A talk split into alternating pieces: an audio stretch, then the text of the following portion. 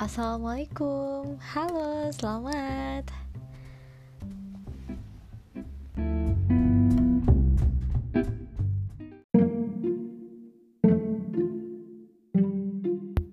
Sobat berbagi, aku mau minta maaf dulu ya sama kamu karena minggu lalu aku nggak ngasih episode baru. Aku berusaha banget nih biar tetap profesional, tapi memang minggu lalu tuh hektik banget di kantor karena ada kegiatan bla bla bla jadi ya terabaikan deh untuk yang episode kemarin oke kita bahas minggu ini tentang membaca jadi beberapa waktu lalu tuh aku ikutan campaign tentang Hari Buku Sedunia dari Literatus Cendekiawan. Jadi kontennya tuh berisi banget, mulai dari manfaat membaca bagi tubuh sampai bahas tentang bacaan digital. Jadi um, kali ini aku mau ngasih dan berbagi tentang manfaat membaca untuk tubuh. Ternyata membaca itu nggak yang cuma buat otak aja gitu, tubuh juga bisa merasakannya. Salah satunya dari penelitian Universitas Sussex di Inggris dalam Kaur Kota 2018, membaca bisa mengurangi stres.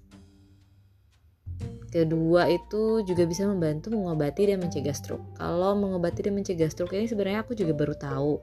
Kalau yang tadi yang pertama untuk ngurangin stres itu aku pernah sih pengalaman waktu cuti nggak bisa ke mana-mana bukan nggak bisa sebenarnya nggak boleh ke mana-mana karena kondisi pandemi jadi mau nggak mau cuti cuman di rumah aja gitu ya udah akhirnya aku cari buku bacaan yang sekiranya memang destinasi tempat wisata yang aku suka gitu. Jadi baca memoirnya Virsa Besari um, arah langkah kalau nggak salah. Eh kelanjutannya arah langkah kalau nggak salah ya. Ya astagfirullahaladzim lupa nih ceritanya nih. Oke oke. Jadi seperti itulah. Itu bisa banget bikin kita seperti keluar dari rumah. Dan aku merasakan manfaatnya sih. Jadi refresh banget ketika udah baca itu dan puas banget lah uh, bisa melihat dunia luar deng dari kacamata si penulis gitu. Kalau kamu sobat berbagi pernah nggak sih punya pengalaman sama kayak aku tadi? Oke, yang ketiga ya, mencegah Alzheimer. Nah, Alzheimer ini kita tahu kan penurunan daya ingat, kemampuan berpikir dan kemampuan berbicara sa karena uh, ada zat kimia pada struktur otak. Nah, jadi uh, kata penelitian oleh jurnal Proceeding of National Academy of Science pada tahun 2001 menunjukkan orang dewasa yang hobi melakukan aktivitas dan melibatkan, sorry, melakukan aktivitas yang melibatkan otak seperti membaca atau bermain teka-teki cenderung jarang terkena Alzheimer. Jadi udah ada penelitiannya nih sobat berbagi. Oke, kita lanjut ya. Yang keempat itu mencegah insomnia. Kebiasaan membaca buku sebelum tidur dapat ngebantu kita untuk ngatur jam tubuh dan ngirimin sinyal ke otak kalau tubuh ini butuh istirahat. Kalau aku sih biasanya ngerasainnya ini um, jadi ngantukan banget gak sih kalau kita lagi baca buku, terutama baca buku pelajaran. Ada yang setuju ya sama aku?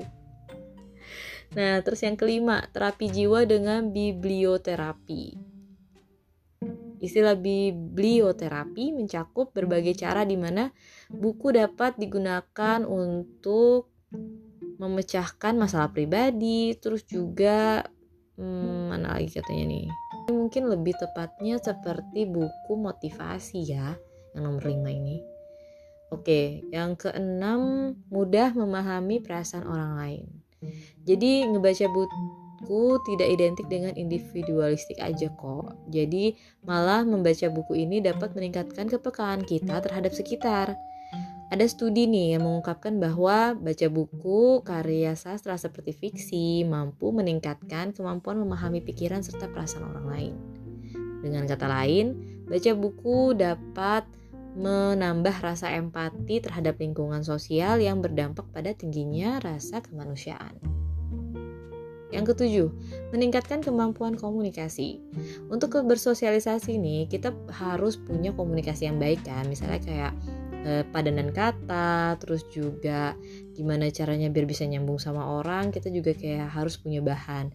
Nah, salah satunya dengan membaca buku bisa menambah kemampuan kita berkomunikasi. Paling tidak ada kata-kata yang ya nggak yang mesti kita tahu sih sebenarnya bisa juga dengan cara ngobrol kita jadi tahu oh ada bahasa baru nih kayak gitu tapi setidaknya kita punya bekal kalau kita lagi mau berkomunikasi dengan orang lain karena kan komunikasi nggak cuma sama orang lain komunikasi ke diri sendiri juga bisa Nah, yang kedelapan yaitu meningkatkan daya ingat. Remember, aduh baru banget nih.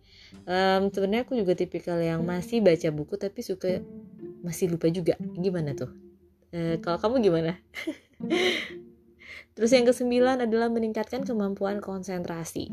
Misalnya nih, rutin baca buku biar kemampuan konsentrasi terasa dengan baik. Jadi lebih fokus, fokus, fokus. Tapi emang bener sih ya nggak sih kalau misalkan kita baca buku, kadang suka kayak dunia luar tuh kayak hilang gitu dari uh, telinga.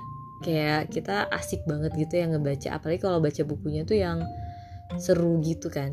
Kita kayak punya dunia sendiri deh jadinya.